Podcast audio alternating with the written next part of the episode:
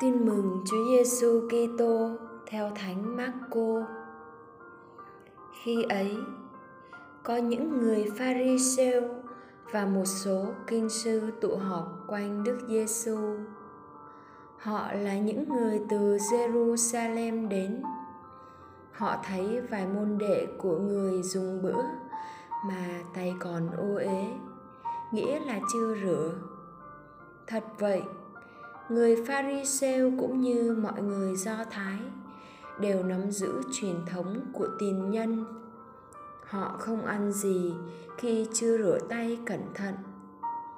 Thức gì mua ngoài chợ về cũng phải rải nước đã rồi mới ăn.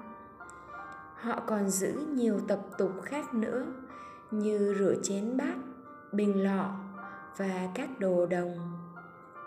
Vậy, người Pharisêu và kinh sư hỏi Đức Giêsu: Sao các môn đệ của ông không theo truyền thống của tiền nhân, cứ để tay ô uế mà dùng bữa? Người trả lời họ: Ngôn sứ Isaiah thật đã nói tiên tri rất đúng về các ông là những kẻ đạo đức giả khi viết rằng dân này tôn kính ta bằng môi, bằng miệng, còn lòng chúng thì lại xa ta. Chúng có thờ phượng ta thì cũng vô ích. Vì giáo lý chúng giảng dạy, chỉ là giới luật phàm nhân. Các ông gạt bỏ điều răn của thiên chúa mà duy trì truyền thống của người phàm. Người còn nói các ông thật khéo coi thường điều răn của thiên chúa để nắm giữ truyền thống của các ông. Quả thế, ông môse đã dạy rằng, người hãy thờ cha kính mẹ, và kẻ nào nguyền rủa cha mẹ thì phải bị xử tử. Còn các ông các ông lại bảo, người nào nói với cha, với mẹ rằng những gì con có để giúp cha mẹ đều là cô ban. Nghĩa là lễ phẩm đã dâng cho chúa rồi và các ông không để cho người ấy làm gì để giúp cha mẹ nữa.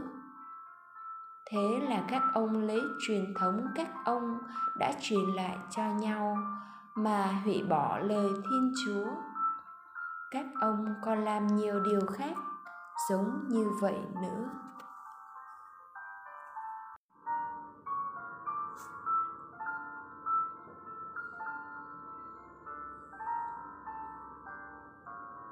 Suy niệm. Để tiếp thị một sản phẩm, yếu tố quyết định lắm khi không phải là chất lượng của sản phẩm, mà là mẫu mã hấp dẫn, đánh động thị hiếu người tiêu dùng não trạng chuộng hình thức ấy lại càng nguy hiểm khi nó tiêm nhiễm vào cả trong cung cách sống đạo Chúa Giêsu chống lại cung cách sống đó nơi người Pharisêu. Họ chú trọng truyền thống tiền nhân như rửa tay, rửa chén bát, nhưng lại lơ là điều quan trọng là giới răn của Thiên Chúa mà cốt lõi ở tại tấm lòng. Nói cách khác, họ chăm chăm đến hình thức bên ngoài, nên không còn nhận ra lòng đạo đức đích thực hệ tại điều gì.